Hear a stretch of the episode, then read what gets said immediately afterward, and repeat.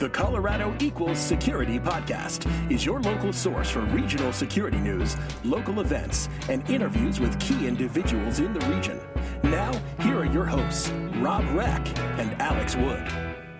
Welcome to Colorado Equals Security. This is the newscast for episode 117 for the week of May 13th. Alex, how's your week been?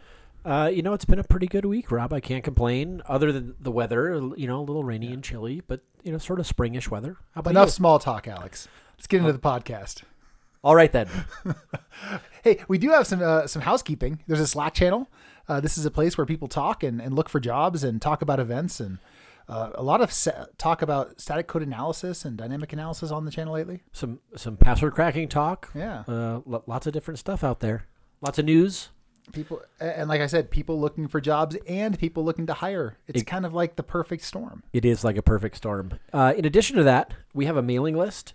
So if you go to our website, colorado-security.com, uh, check out the footer. You can sign up for our mailing list, get the show notes into your email as soon as the podcast is released. You know what would be awesome if right now all of you who other than the 30 people who have already done it were to pause the podcast and go out and rate us in the uh, in your favorite listening store. So there's only been 30 people who've rated us on the iTunes store. If you do that right now, we would have like 500. Just go do those for us. That helps us find new listeners and um, really helps us really reach a wider audience. Yes, and in addition to that, uh, we would love if you told a friend about how great Colorado Equals Security is. Um, all the cool things that we do, the website, the Slack channel, the podcast, everything. Uh, let them know if they're interested in uh, information security. Check us out, and, uh, and yeah, that, that would be great. And if you want to do even more, we could we could use some cash money to help run all this stuff. Cash money. There's a Patreon uh, pay, webpage. You can find that on colorado-security.com. All the money you give there goes directly back into the community, helping pay for the podcast and all the other stuff we do here. awesome. All right, let's go ahead and jump into the news. Uh, Alex, did you know that Denver has rated among the best places to start a business according to a new study? Well, um, I am not surprised, Rob. Denver is a wonderful place. Um, in fact, it rated number 10 um, in terms of best, best, bleh, best places to start a business. And this is out of the top, the largest 100 cities in the U.S.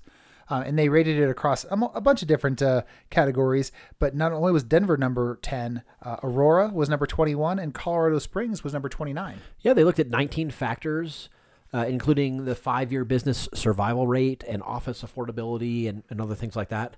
The, the number one on that list, Rob, what was that?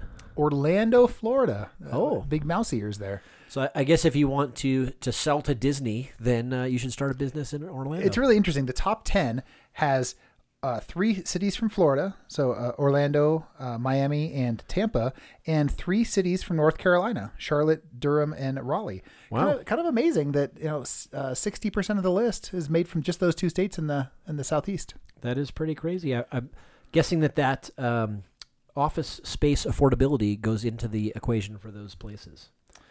All right. Uh, Uh, ne- go ahead. Next, um, in April, um, some startups got funded. Surprise, surprise! In uh, in April, 110 million dollars were raised from startups. Um, that is Here in Colorado Here in. Colorado, yes. Um, that is not as good um, as from uh, March when it was 275. Sorry, 79 million. Um, but uh, but it is up in general from the 86 million previously. They have a list of the companies that took funding in April, and number one on the list, and number one in our hearts, is Red Canary, the cybersecurity company. Exactly. Uh, just under $34 million. Congrats to them. All right, next. This is the uh, this is the drama that's been playing out over the last few weeks. Uh, we have an like exciting Dallas. conclusion. It is like Dallas. Who shot Jr. Well, now we know who bought Anadarko. Yes. Uh, in this case, uh, Chevron is the big loser. Occidental won out in the bidding for Anadarko. They uh, Occidental upped their bid to, I believe, $76 a share. You got it. um, which was up from I think around 64, 65 from Chevron's original bid. Uh, it was actually significantly higher than Chevron's original. It was actually above even Occidental's original. But the good news is for for Chevron, number one, they get to keep their seventy billion dollars. Number two, they actually get a billion dollars from Anadarko. You know, kind of a consolation prize for the breakup. You know, um, I think Rob, anytime I make a contract from here on out, I'm going to put a one billion dollar breakup clause in there. You know, just to see what people say. Uh, I like it. I, I do. I do have that in the prenup with my wife. So, so she's been working really hard to make that money. she's quite motivated. I'm sure she is. Unfortunately, she's uh, she's not quite there yet. Uh, next, uh, CenturyLink announced that they are considering some strategic options, including including selling off parts of their business. That's kind of crazy. It is fun, and I get the fact that you get, you get a company that size and buying and selling uh, becomes very strategic. It just seems funny from the outside. You know, we were talking excitedly a while back about how they were buying level three and they're acquiring and they're getting bigger, and, and now they're looking to shed on some of the same resources they just bought during that acquisition. Yeah, I think part of this stems from the fact that they uh, just had quarterly results and they were not very good, and so they. I think you know, sort of to appease the investors, right? It's like, hey, you know, we're going to take a look at, at what we could do potentially to right. sell stuff off and, and make your your shareholder value better. Yeah, they they do say you know they don't go into a lot of details about what they might sell off, but they specifically mention uh, that they'll look into selling off things like data centers. Um, so data centers uh, maybe not a profitable as profitable a part of the business. They also did mention con- uh, consumer services as one thing they were going to look at too. Um, you know, speaking of telcos in town, this has been another one that's been coming for a little bit. Zayo has been acquired by private equity firms for fourteen point three billion dollars. Yeah, um, uh, we've had some stories on in the past you know month or so, couple months maybe, about how private equity has been talking to Zayo, and it looks like they finally pulled the trigger. Uh, the group that had been talking to them previously was the one that ended up uh, doing this offer and so they're going to be now bought by private equity. And this is actually maybe part of what makes spinning off parts of the business look attractive to CenturyLink. If you remember, Zayo had been talking about spinning off their business into multiple, you know, basically like splitting it apart, and uh, and and that kind of drove up value here, and, and and maybe the same thing for for CenturyLink. So real interesting, for sure.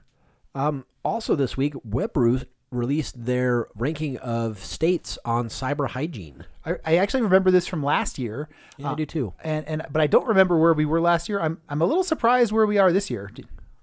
Colorado is number 23. Uh, so we are, you know, a, a, above the, the mean. Yeah, well above. Yeah, ten percent above the mean. Yeah, exactly. So so that's good. Um, positive thing there. But you know, I think we could probably do a little bit better than 23 also. Um, the five least risky or safest states were Kentucky, Idaho, Ohio, North Dakota, and New Hampshire. And, and then the riskiest states Mississippi, Louisiana, California, Alaska, and Connecticut. That that list is so surprising to me because yeah. there's like nothing in common. You, you look at you know Mississippi and Louisiana and you think oh there's a, there's a trend right right. And then you go California, what? That's, huh? that's different. Alaska, which couldn't be much more different than either. Right. And then Connecticut. Right. And, uh, and, you've really just basically got all the corners of the United States, and you know, socioeconomically, technically, they just have not a lot in common. But, but apparently, they, they do have in common the fact that they are super risky from a cyber hygiene perspective. Uh, who would have thunk? hey, can we can we just start cleaning up our own computers here in town? Use some deodorant, yeah, uh, whatever it takes. Us. At least some Axe body spray. you know, just just something, guys. Come on, try a little. the classy at least, at least try and cover it up. with that, uh, next story here is Sumo Logic, who is uh, not a Colorado company, but has really become a significant presence here in Colorado. They have completed a $110 million funding round. That's a lot of money. That is a lot of money, and congratulations to them. Um, they actually had eh, more than $100 million in revenue in fiscal year uh, 2019, um, and they're valued over a billion dollars. Um, so this actually, this raise here actually takes them up to a total raise of 345 million over the course of their company. So they are a, a very significant uh, yeah they spend a lot of money, is what it sounds like to me. Yeah, well, technically still a startup, but that's the you know way beyond your your little teeny startup. Yeah. Well, they say that they're planning to use this new in, infusion of of capital to. Uh, to invest in their engineering, sales, and their their global operations, basically looking to get bigger, better, faster. And of course, they are the, a direct competitor to Splunk, and that's an exploding market. So yes, it is. Uh, congratulations to Sumo, and they are a neighbor in my my building. I assume that they'll have champagne that I can, that I can go drink now. I, I, think you should go look for it. Chris and Zach, if that's not true, well, go get a bottle of champagne and invite me downstairs, and I'll, I'll come drink it. I've also seen some jobs that have been available for Sumo Logic there, so it, they're going to be using some of that money for hiring people. Uh, next, Optiv had a blog talking about business email compromise and how um, fraudsters are using that to exploit people in the cloud. So, you know, we we have talked a lot about business email compromise over the last what, 5 years or so. This has become just a really popular way for criminals to steal money out of organizations. Uh, this blog post breaks down how they work and it specifically talks about how the FBI defines business email compromise with um, the different phases being tiger, tiger, eh, target acquired, grooming, exchange of information, and then the wire transfer. Um, they go into this article about what does a business email compromise look like and really what you should do to defend against it. Yeah, it was actually a, a very good blog post. Um, so go check that one out. Um, next, InteliSecure had a blog post around securing the digital transformation, part one. And I would say that this one isn't really about securing digital transformation. This particular part of the of the series is about defining digital transformation. Uh, and it's written by Jeremy Wittkop, who's the, the CTO who we've actually had on the podcast in the past. Uh, he goes through and finds three different dif- different definitions of digital transformation uh, and kind of picks the one he likes best. Um, and, and, and really the one he likes focuses on people process and technology and he, he uses that as the basis for this pod or this blog to talk about you know what does digital transformation look look like for your processes and for your Yep. people and technology and, and giving you a chance to really start thinking about um, what what is transformation made up on and I, it looks like the second part of this series is going to talk about how do you secure the process Yeah, and, and I like this blog also. I think we've heard the term digital transformation a lot, and you know, on the surface of it, you may think you know what it means, but really digging into that and getting down to the details is important too. And I, I think he definitely does that well in this blog. Uh, finally, there was a blog post from Coalfire about uh, cloud computing, uh, talking about different cloud computing models and you know where we've come from and, and where we are today. I, I like the fact that he, you know, basically ties this back all the way back to IBM mainframes and back when you'd realize, hey, only a few companies can afford to buy these mainframes, and then they sit there idle, so people Right. would rent computer time, right? And that's basically what he's saying is the start of the cloud. You know, you know, technically speaking, we have definitions around cloud that are different than that. However, I think that the the the model is right that someone's paying for really expensive hardware that you so you don't have to so you get to use it. Uh, it talks about uh, the. Uh, I, I like to have the, the references to the Gartner story in here, talking about how while we expected that everyone was going to be be moving to the cloud, Right. we're now seeing people slowing that down a little bit and, and investing more in certain functions that they'd want to put out there. Yeah, and, and I think uh, that's a good point, and also the fact that there, there was a going to Gartner again. You know, they don't talk about this article, but Gartner has their hype cycle, right? And you know, it's something new, and it all of a sudden it's gigantic and, and really really overhyped, and then it goes down to into a you know a big trough where people are you know poo pooing it, and then it kind of comes back to normalization. I think the cloud is starting to come back to that sort of normalization peak. It's not um, it, it's not the big, shiny, amazing thing that everybody think, everybody thinks is going to solve all of our problems, but people realize that it's, it's a great tool and can be used strategically. All right, well, that is it for our, our news stories this week. Moving over to our Slack message of the week. Big thanks to Andre Gata. Andre has been doing this for us. Man, it's been been quite a while. It has. Um, and and I, I Even to before it was Slack Message of the Week. Yeah, you did it back when we had a trivia contest. Maybe we'll go back Exactly. to trivia somewhere. Maybe. I don't know. Um, but big thanks to Andre for doing this. For those who don't know, Andre is a sales guy for Mimecast in town. Oh, actually, he's not a sales guy. He's a sales director. He runs the sales team in Colorado. Uh, that he started that after he started doing this. If anyone wants to to do him a favor and, and be nice to the local supporter, it'd be awesome to reach out to Andre and I can get you in touch with him. Talk about your email security needs. I'm sure he'd he'd appreciate that. And the Slack Message of the Week this week goes to uh, David Campbell. Uh, congratulations, DC, DC. For uh, talking about some tips on password cracking. Yeah, he gives the Ophcrack uh, link for folks who want to do it. And, and really, yeah, obviously, DC is a uh, a pen tester and, and has had his chance to, to learn some of these tricks over the years. And it was nice that he was in there sharing with some folks who are looking to learn. Exactly. So DC is going to get to pick something from the Colorado Equal Security Store. Thanks to Andre, um, you'll get to pick your favorite C equals S swag. Exactly. I have uh, was working at home today, and I was using my Colorado Equal Security coffee mug. Uh, So, so Alex, yeah. you and I were talking about maybe we would want to get a new logo for Colorado Yeah. Equal Security. There's a, we got some people listening here who are creative. Do people actually listen to this, Rob? Well, What, one or my, two? my wife and kids. Okay. So My mom listens. if, that's wonderful. So if any of the people who are listening want to help us with this process or know someone who's the perfect person to design the new Colorado Equal Security logo, reach out. We'd love to talk to them. Yeah, a, a little uh, inside baseball here, some history on the Colorado Equals Security logo. Um, as we were coming up with the concept for Colorado Equals Security, we thought, hey, since we're doing this out of our own pocket, what is the absolute easiest and cheapest way that we could come up with a logo? And we looked on the internet and we found a site that does uh, free logo Art- generation. Artificial intelligence. Yes, through uh, in, in quotes, artificial intelligence. So you put in some keywords, uh, what you want it to to uh, be called, what it's about, and then it spits out a bunch of logos, and you can choose one. And Yeah. that's how the Colorado Equal Security logo was born. Except Alex added the equal sign. I did it. add the equals. They they didn't have the equals in there. It had CNS. I had the equals behind it. Yeah. So if anyone take a look at it, you can see Alex's fingerprints all over this thing. So you know, we've been thinking maybe it's time for something a little bit more professional. So as Rob said, um, if you or someone you know is is a logo maker, let us know. All right, moving over to events. As a reminder, we have a calendar of events on the website. Um, we spend a lot of time keeping that up to date, so that so that you can go to one place to know what's happening in the Colorado community in in town here, um, in security. That is.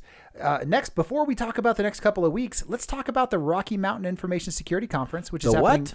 The Rocky Mountain Information Security Conference happening June 4th through 6th at the Colorado Convention Center. Yeah, so um, we wanted to highlight something today, as we've been doing the last few weeks, and uh, you know we're going to be a little bit self-serving here, and um, for the Wednesday evening keynote, um, there's going to be an interview with Debbie Blyth, and that interview is going to be done as part of a live version of the Colorado Equals Security podcast. That's going to be awesome, and we're gonna we're gonna go do a lot of what we're doing here with an interview, but it'll be different and and and, and live. So you'll get to see all of the mistakes instead of just most of the mistakes. Exactly. Um, also, you will be able to hear an interview with Debbie, which is going to be awesome. We're excited about that. Um, and also on Thursday afternoon, Alex, you're moderating a panel. I think it's maybe the fourth or fifth year in a row doing the Colorado CISO panel. Yes, exactly. We're um, going to have a great panel. Um, I am moderating once again. Uh, Rob, you're going to be part of that panel. We've got Brent Phillips Brent from Phillips. Transamerica or Aegon or Egon, I think it is. Yep. Um, we've got uh, Jill Fraser, CISO for Jefferson County, I think. Yes. Um, we've got, I'm going to see if I can remember, Artie Wilkowski, the we CISO for Dish Networks. And, we have one more, a, a lady, Desiree. Desiree Robinson from Yep. NREL. Yep. Yep. Very excited about that. Uh, it's going to be a great panel. Um, it is always a big hit at the conference, so come check that out. Awesome. Uh, next event that we want to talk through is on the, well, I guess as we move to the next couple of weeks worth of events, May 13th, the National Cybersecurity Center down in Colorado Springs is doing a Beyond Bitcoin 102, the future of tokenized economy. Uh, next, SecureSet is doing their expert series with John Morton on the MITRE attack framework on the 14th. Um, also on the 14th and 15th, ISSA Denver is doing their chapter meetings. That's uh, the 14th in Boulder and downtown Denver, and the 15th in the Tech Center. On the 15th, uh, Den, uh, excuse me, DenSec is doing their May meeting. And I think that's at the Rhine House, by the way. Um, uh, also on the 15th, Denver OWASP is doing their May meeting. Uh, once again on the 15th, uh, Veracode is doing their event, Open Source, Open Taps, Open Possibilities. I think you could actually go to all three of these if you tried. It's the reverse order of what we just said, though. Veracode's is afternoon, OWASP early evening. Swing by and get a drink with the DenSec folks after. yes, agreed. Sounds like a good 15th. On the 16th, ISC Square Denver is having their May chapter meeting. Also on the 16th, SecureSet is doing a Capture the Flag at DenHac.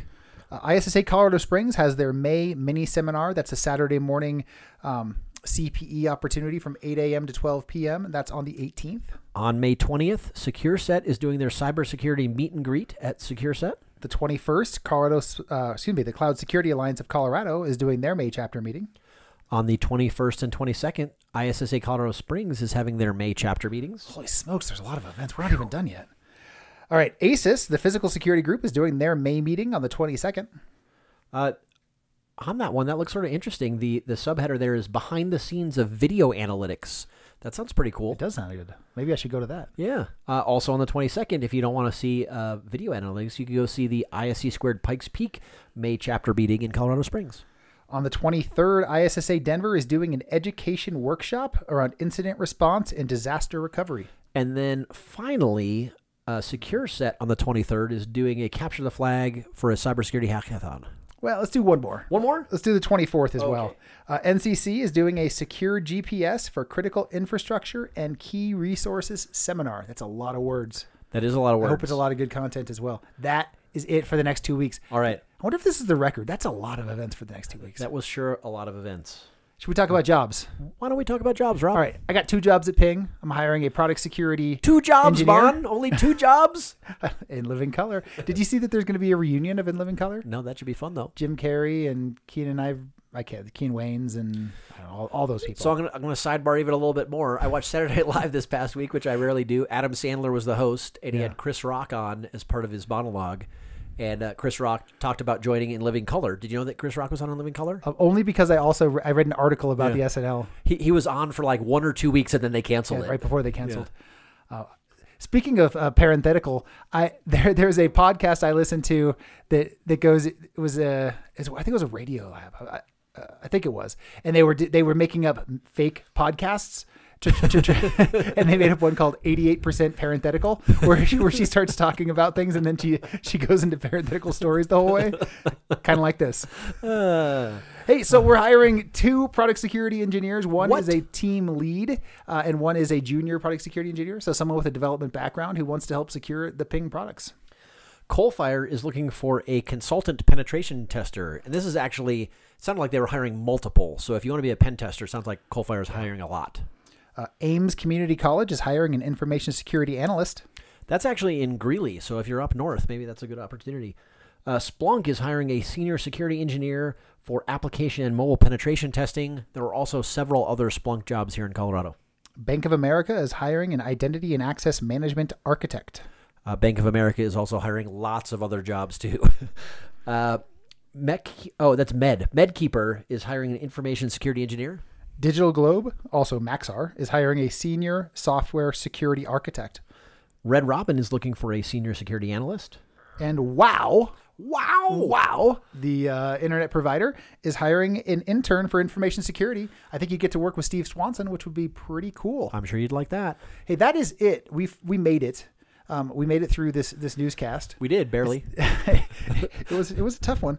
Um, we actually Rob, have as a sidebar, we, we have another interview by Mary Ritz today. Mary uh, met with Chrissy Safi, yeah, who's over at IBM. Do you know Chrissy? I do. I used to work with Chrissy a long time ago. Uh, she is now uh, working in their uh, their X Force. Um, I think for their red teaming group, I believe. Yeah. Um, and so she manages a team over there, and, and Mary has a great interview with her. Well, we're looking forward to that. I am looking forward to that. And Alex, we will talk to you again next week. Sounds good. Thanks, Rob. Hi, this is Jose Calvillo, CISO at ASF Payment Solutions. Welcome to Colorado Equal Security. For Colorado security professionals, by Colorado security professionals. Hey there, Colorado Equals Security folks. This is Mary Ritz. I'm here with Chrissy Safi. She's a regional leader in North America for the IBM X Force Red, which is a really cool job. I've known Chrissy for a long time. Chrissy, it's great to be here with you. Uh, what you been up to? What's going on? What's your current role with the X Force Red? Sure. Hi, Mary. Thanks for having me. I'm really excited to be here and uh, talk through a bunch of fun stories and what's going on.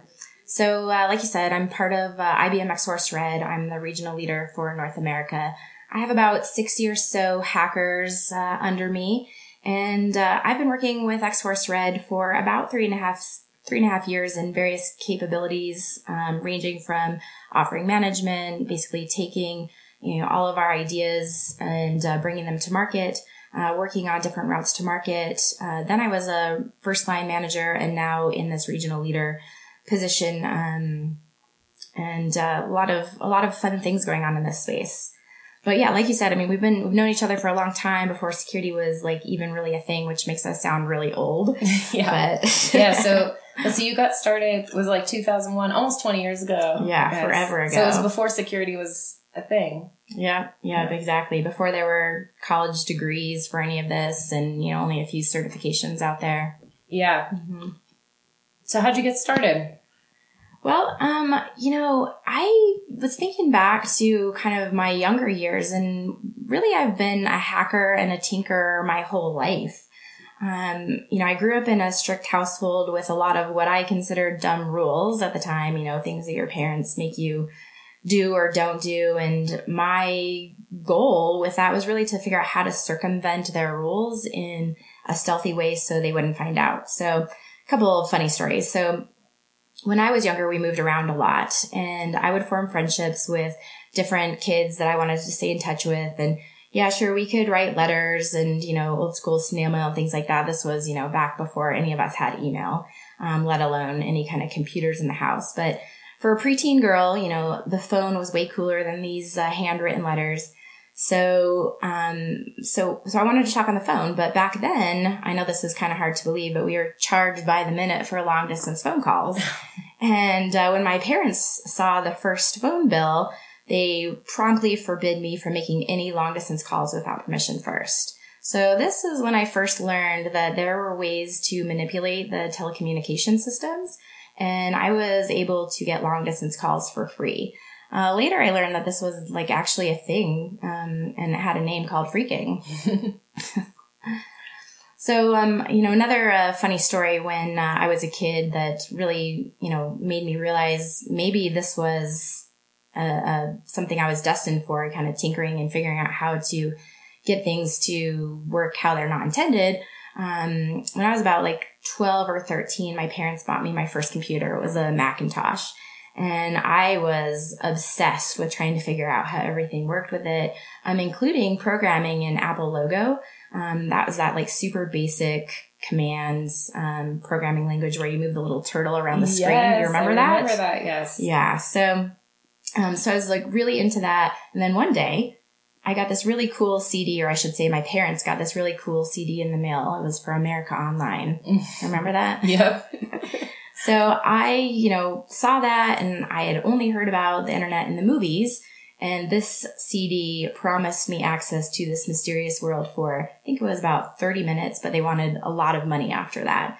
So in that 30 minutes, somehow I managed to find one of the chat rooms where people were working on ways to kind of circumvent um, America Online and, you know, other providers so they could be online without them really knowing. Um, so people weren't charged for it. So I spent hours and hours and hours connected to the internet. yeah. That's awesome. And, and it, yeah, I was using one of those like really old modems, the 1200 baud rate modems with that soothing sound. Remember that? Mm-hmm. Yeah. So Screeching, the nice soothing yeah, screeching. it was great. It was great. but my parents, they didn't know anything about computers or the internet really. Um, they just knew that I was spending a lot of time in my room on the computer, um, typing away and things like that. But they figured out eventually that I was on this thing called the internet and that this modem was providing this access. So what they do, they took the modem from me every single night to make sure that I would go to bed. Well, I was into figuring how, out how to circumvent the rules, like I said. So I just went out and bought my own modem. and after I would, they would go to bed, you know, after they would take the modem from me and they would go to bed, I would just plug in my own modem. And I would have to wrap it though in pillows and blankets because of that awful sound I didn't want them to hear. But I would literally stay up all night surfing the internet and chat rooms trying to figure out, um, you know, kind of how everything worked. So, so yeah, when I just think back about it, I just have been really tinkering and hacking my whole life. I've got all kinds of fun little inter uh, inventions that I came up with too as a kid, just trying to circumvent my parents' rules. I think that makes you the perfect person to lead IMX yes, yeah, we all have um, these mi- this mindset of you know how can we abuse this thing in a way that it wasn't intended to be used. Right. Mm-hmm. Yeah, a classic pen tester. So, what was your first job in security? Well, my first job in security was actually with IBM. I was an intern, and it all kind of came about in this weird way. I went to uh, university at uh, CU Boulder, and you know, even though I had mentioned, have mentioned, you know, I was tinkering and things like that as I was growing up, I never really thought much about any kind of degree in something computer related. Um, I was really interested in math and biology, and so I thought that was going to be my career path, maybe something in biology. Um, and I was in the lab one day, and my TA noticed that I was just really good with computers and was constantly fixing um, different things going on with the computers, the software, the hardware, things like that. And he pulled me aside and said, "Hey, you know, I I know someone at the university who's trying to start up a program to recycle old computers from campus." Because um, what was happening historically was they were basically just going to waste. So he wanted to, you know, figure out what we could do with them. Could we refurbish them? Could we donate them? Could we auction them off? And so I was his first employee in a warehouse in Boulder, um, taking all of the computers from campus and trying to fix them. Um, so that was interesting, but know, I was still kind of confused on what it was I was going to do with my life. I had a passion for language and traveling. Um, I did a study abroad in Italy. Um, I, I learned a lot of Italian living with an Italian family. Um, but I still was kind of lost on what I was going to do because um, the biology thing wasn't really working out. But then I decided to post my resume on the university's job site and I listed this computer hardware job that I had on my resume. And literally like the next day I got a call from IBM asking if I was interested to come in for an internship uh, or for an interview for an internship. So, I mean, I'll be honest here. I was 21 and my impression of IBM was not that great. I mean, I was like, okay, this is a dinosaur of a company. Um, there's going to be a bunch of men there in blue suits. I don't want to work there.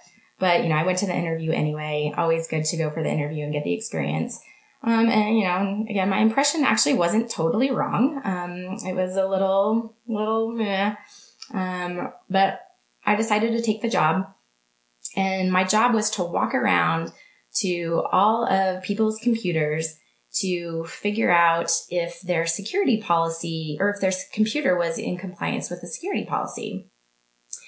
We have automated tools that do this, this, these days, but at the time it was a really great experience and I ended up meeting the team that was doing the ethical hacking. And um, I had to audit them and their systems and got to know more about what they were doing. And it sounded really interesting. And so I was like, hmm, this, you know, I might, I might, I might know a thing or two about, about this area and have the right mindset here. And so I switched over and started my internship, um, in that part of IBM. Um, and then, uh, from, from there, uh, at the time you did have to have a degree for IBM to hire you. Was just kind of one of the mandates. And so my quickest way out of college was a degree in Italian. So I have a bachelor's degree in Italian and a minor in business. And, um, nice. and so, and, and IBM hired me just like they said they would. And from there, my career has really blossomed and taken off. That's really cool.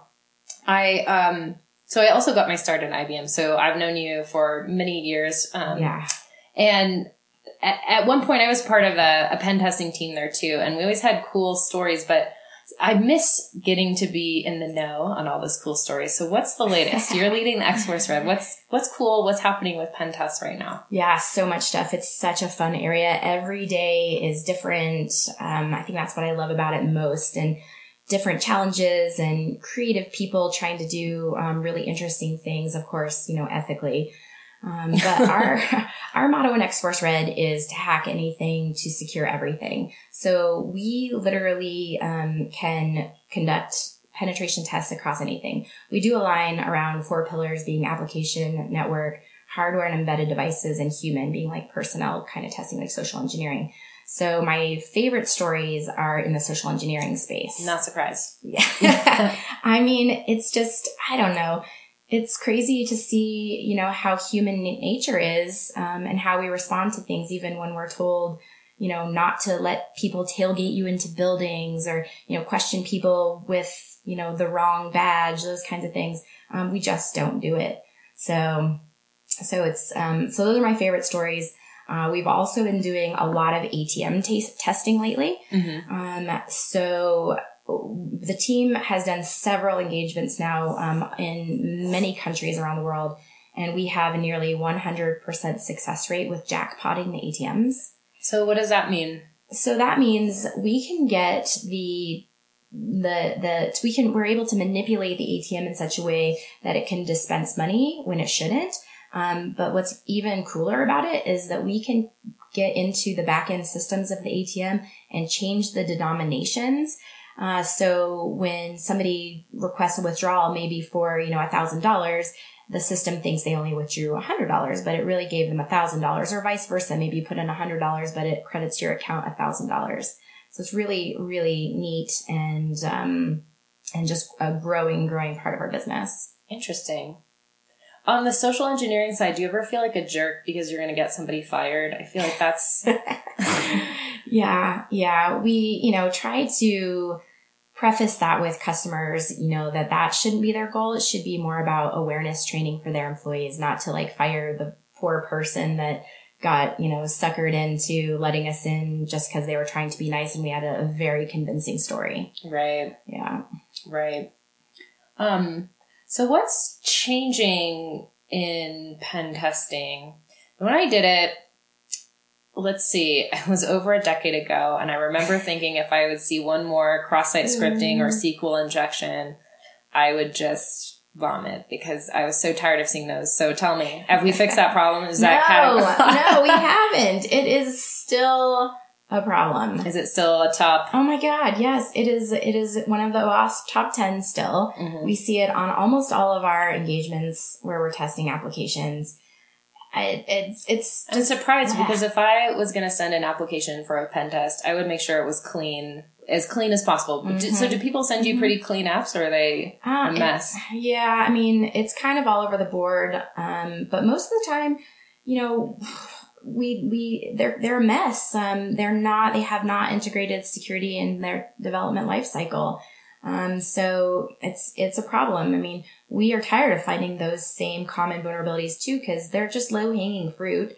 Um, we want to find like the juicy things, the really, the things that are really challenging that, you know, that need to be identified and fixed. So do you think, so if you find an easy way in, do you think that the pen tester will relax um, and not try and find the harder ways in because they already found one way in? Like, do you think you get a less of a, I don't know, do you think you get as comprehensive as a, of a test if you put forward like a web app that's got a bunch of easy vulnerabilities? Yeah, I mean, we do try to do as comprehensive a test as we can, um, but that certainly does make it easier.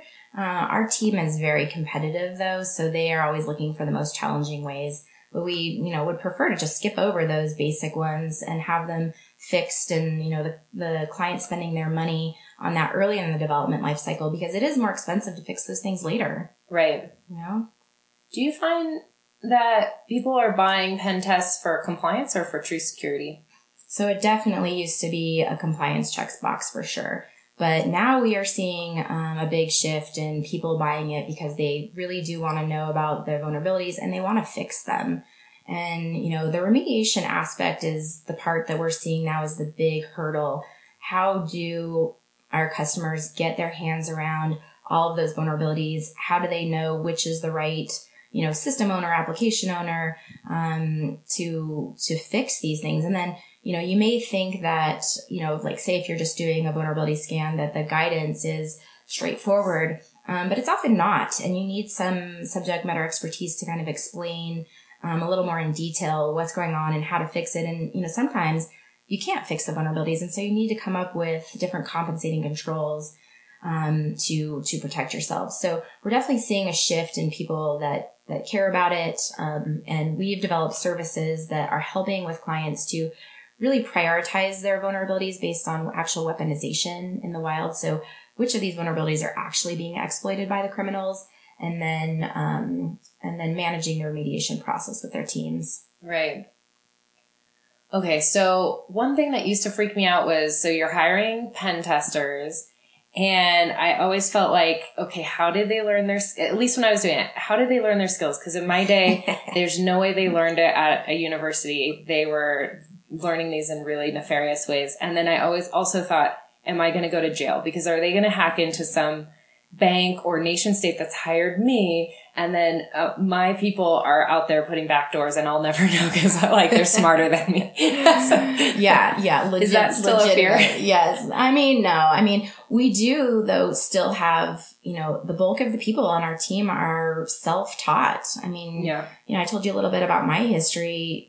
We're just curious people and, you know, want to figure out how this stuff works. And, um, and, and so yeah, most people are really self-taught. There are a lot now, um, of cybersecurity degrees and certification programs that are out there. And, you know, I'm starting to see a trend with the new cadre of early professionals that we're hiring, um, you know, coming out of their undergrad programs with a ton of hands-on experience, um, and winning like numerous capture the flag competitions at all different levels. Uh, so, so we're seeing, we're seeing a little bit of a shift, but I have to say, you know, with the skill shortage we have in this space and with cybersecurity in general, um, on my team in X Force Red, we are not necessarily requiring bachelor's degrees. If you look at any of our job postings that are out there, um, you'll see, you know, it's it's a preferred, but it's not a requirement. Um, we're looking for people that have the attacker mindset, um, have the technical skills, um, but it also needs to go beyond that. We're looking for, you know, people that can really interact with clients, that can explain the technical um, aspects to non-technical people. You know, really good communicators. Mm, interesting. So I assume that a lot of people listening are thinking, man, how do I get to become a pen tester? Because that sounds like the coolest job. So what, like, what are the kinds of things? I mean, you mentioned you look for technical skill set, communication. Is there any, I don't know, is there any tips that you would have for folks that want to get into this or guidance you give? Yeah. Um, so I think getting involved, you know, if you're if you're a student in a university, getting involved with any cybersecurity clubs, they there seem to be a lot of them these days. I'm seeing them pop up on resumes. Um, getting involved with that, getting involved with the capture the flag kinds of tournaments or competitions to get that experience um, is great. Um, attending conferences like DEF CON, um, really showing a passion for this industry is really important as somebody just entering this. You know, even if you're midway through your career or or new to this area, um, being able to show that passion and that attacker mindset is really what we're looking for. Um, you know, moving away from those set, you know, certifications. I mean, certifications are great um, in in some regards, depending on which ones they are, um, but not not the end all be all for what we're looking for. And do you end up training people after they've joined or hooking them up with a mentor to get smarter? Or I don't know, do you put two people on a pen test ever? Or is it how does it kind of work? Yeah, so um so yeah, we typically have two people on a pen test. And um, we do a lot of shadowing with our early professionals or new people to the team just so they can learn you know kind of how x-force red does engagements and you know what the expectations are we also have a lot of, you know, methodologies that we leverage. Um, of course, you know, hacking is really more of an art than a science. So we don't tell people how to do their job, but we certainly provide, you know, guidance on what are the client expectations? Um, what are your team, the team's expectations?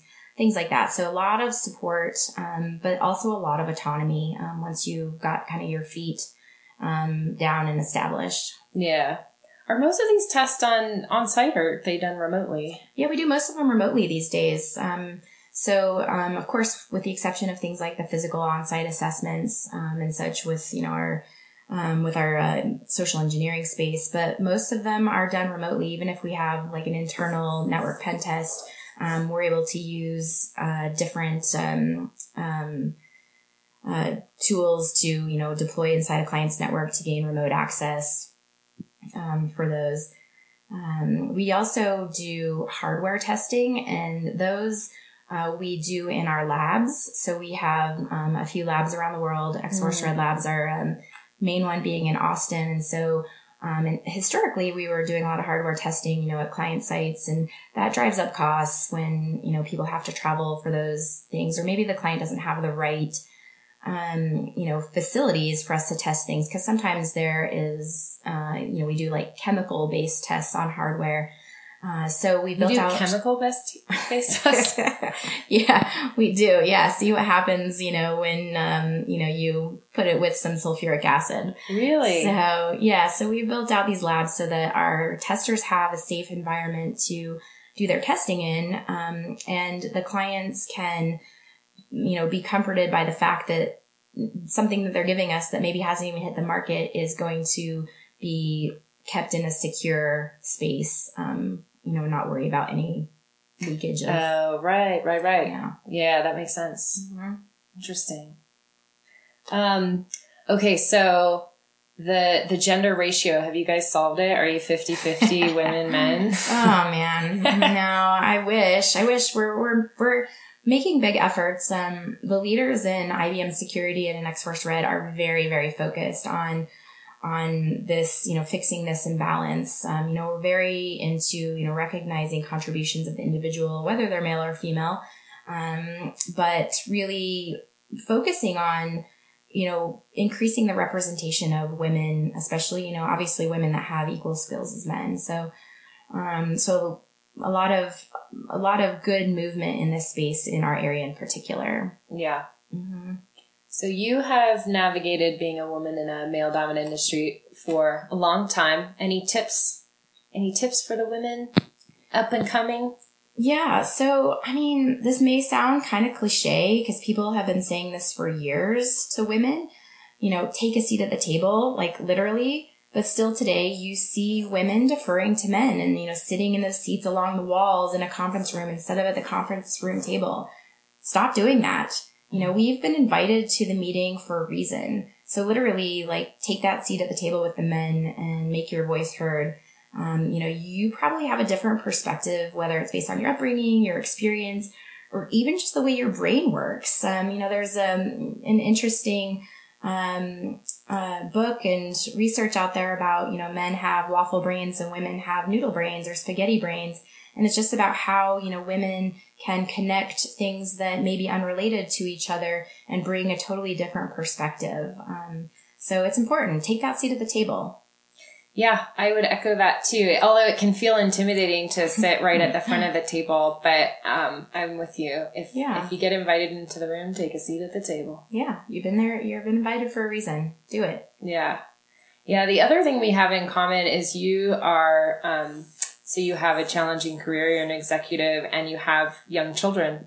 So how, how's it going being um, a mom with very young, you have kids that are one and three and, um, how's that, how's that all going? Have you figured that out? Oh man, it's I've I don't know what I did with all my free time before I had kids. Like seriously, I I wasted I wasted it away. I don't know. um, I just feel like I never have enough time in a day uh, for everything that I want to accomplish. You know, whether it's in my career, extracurriculars, um, for myself personally. You know, like I kind of want to have a social life still too.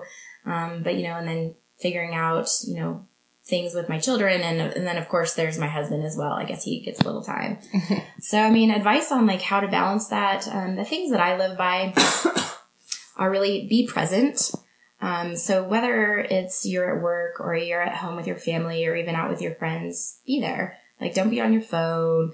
Try to get your mind off of you know whatever might be bothering you at work or, or even at home um, just be present in what you're doing that'll really maximize for me that maximizes my ability to focus and really add value um, and enjoy that moment those moments Yeah, I think it's easy to fall into the trap of feeling bad about the one thing, the one you're not tending to at the Mhm. current time. Yeah, I can. Um, and then my other piece of advice is set boundaries and stick to them.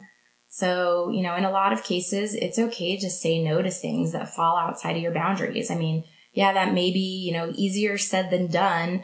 Um, and of course, there's going to be exceptions, but not every last request can be an exception to your boundaries. You'll burn out quickly.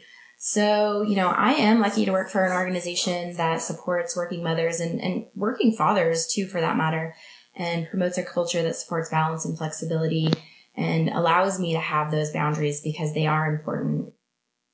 And then my third thing is outsource what you can or what you want to at home. So for example, I hate shopping for clothes and I hate shopping for groceries. Me so yeah, it's the worst. Um, especially clothes. So I use services that take care of that. Um, and you know, every quarter, every month, whatever time period I choose, new clothes show up in a box and, you know, it's personally stylized for me. It's, it's great. Um, you know, there, there are other things, um, that I don't like to do either that I outsource, like, uh, cleaning toilets. I don't clean toilets, but my, so my husband does. I've outsourced that to him. Um, and then finally, delegation. Um, it's key really. And I don't just mean at work to, you know, other folks that you work with or even people you manage. Um, delegating things at home too. So like I mentioned, I delegate cleaning toilets to my husband. Um, he handles, you know, other tasks that I just don't have the bandwidth to do. Um, I delegate to my kids too. So Yeah. take advantage of them. I like to say I've outsourced everything that's humanly possible to Yeah. outsource that I'm willing to outsource. There's some things I don't want to outsource. Exactly, exactly. Like, like I love to cook, and so I I can't outsource that. Um, I mean, I could. I Yeah, could. you're a really good cook too, right? You went, did you go to culinary school? Yeah, I went to culinary school, so I mean, I love it. I'm just.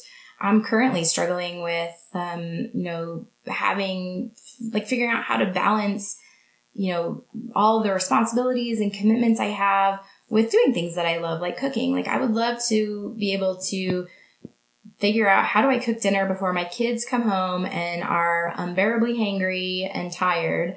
Um, and I have yet to kind of master that. Right now, we are, you know, big fan of chicken dino nuggets. Um, yeah. So, you know, I find in my house, we're making two dinners oftentimes, you know, one for the kids before they go to bed. And then we get a little time to make dinner for ourselves. But by then it's so late, we just want to go to bed. So I gotta, that's something I'm struggling with, um, as, you know, a mom and kind of being a newly appointed executive and trying to figure out how to balance all this stuff.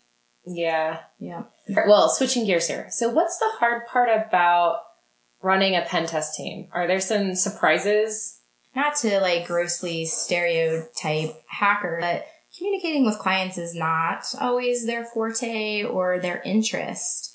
Um, and so we we work really hard to um, navigate that one um, to make you know everybody's lives better. Make our hackers make sure the hackers are doing the things they want to do but the client is getting the communication that they want. Do you think that so in all that so it sounds like a lot of the new up and coming pen testers are getting a lot of education academically. Are they getting trained in the social skills or is that are they coming in with a gap in that area? Yeah, no, um, you know, we're seeing a bit of a gap in that area, um, to be honest. So definitely something we're working through. IBM fortunately does have a lot of training, um, in-house training on like emotional intelligence and consulting skills and things like that. So that's one of the first things that we have the team do. Uh, or the early professionals do. Um, and also, you know, since they're hooked up with mentors and such, um, and they do shadowing on tests, they can learn kind of what the expectations are with communication and, you know, frequency of that and how to do that professionally and, and things like that. So yeah, still, still a gap, but something that we are well aware of and actively addressing. Yeah, that sounds uh, very similar to my experience a yeah. decade ago. Um, I definitely want to ask you about mentoring that you do locally. I know you're involved in some local mentoring. Uh, can you tell a bit about that? Yeah, sure. So I love mentoring and I love mentoring the next generation of cybersecurity or even just, you know, technology minds, uh, especially here in Colorado, since this is where we live. And I'm raising my kids here as well. Um, so I do um, mentoring for primarily for PTech, which is Pathways in Technology Early College High Schools. So here in Colorado, this the PTech program is a partnership between IBM, Front Range Community College, and then St. Vrain School District, specifically Skyline High School in Longmont. And the kids that are part of this program will graduate from high school in four years with an associate's degree in something technical of their choosing um, as part of the curriculum um, for free, no extra costs, free college associate's degree. It's pretty awesome. That's amazing. Yeah. I didn't know about that. Yeah, it's a really great program. It's actually nationwide. Um, it's something that uh, Ginny Rometty, our CEO of IBM, talks about often as, um, you know, something that's high on her priority list and something, you know, really important to her. So, um, so we're in our third year now of the of this particular um, program. And so my mentee is a junior finishing up her junior year of high school. And for all of the kids in this program, they will have internships this summer with IBM uh, at the Boulder campus. And so I'll have one intern uh, working for X Force Red with me for the summer. Um, and then as far as like other activities, um, like I said, I really am into mentoring the next generation. So IBM has a program um, that we support called Cyber Day for Girls. So I do um, events related to that, and we kind of expanded to Cyber Day for Kids um, as well, so we can get kind of bigger, um, bigger reach. It's fun to to be able to mentor these young kids. I did a mentoring thing. It was in Fort Collins last, uh, maybe it was about six months ago. And I tell you what, these fourth graders were asking me to look at their code, and I was like, I don't think you need me mentoring you. you guys are going to be just fine. Yeah, just fine. yeah, these kids are really, really smart, but you know, they really do like having us older people yeah. to talk to and you know get perspectives on what does what do these jobs really look like? I mean think back to when you were in high school. I mean i had no idea what i was going to do with my life really. Yeah no me either. Well okay to wrap it up any tips any tips for those listening? Yeah, I mean, I guess the final thing to wrap on, I mean, this is what I tell all of the folks that I mentor is, you know, build your network, invest in those relationships, cultivate that network. Um, you know, those relationships should also have mutual value. It should be a win-win for both people. Um, but really, really take care of those relationships. Um, you know, what I've, what I've seen, um, for myself and for others, a lot of times, you know, it's about who you know that kind of gets you in the door. Sometimes it's not what you know. So cultivate those, those networks, take care of those relationships. Yeah, I found the same. I found that I do see, I, I mean, I have had success both ways, but I've had the most exciting, meaningful jobs connected somehow, some way through my network. Yeah. Uh, yeah. Yep, exactly. Me too. Yep. Well, uh, thank you, Chrissy, so much for joining us. This is uh, Colorado Equals Security. We are happy to be podcasting out to y'all. Thanks, everybody. Talk Thank to you you. later. Bye. Bye. Learn more about the Colorado security scene at colorado-security.com, where you can see information about local security groups, a calendar of upcoming security events, and learn more about Colorado equals security. Reach out to Alex and Rob by emailing info at colorado-security.com. Until next time, remember, Colorado equals security.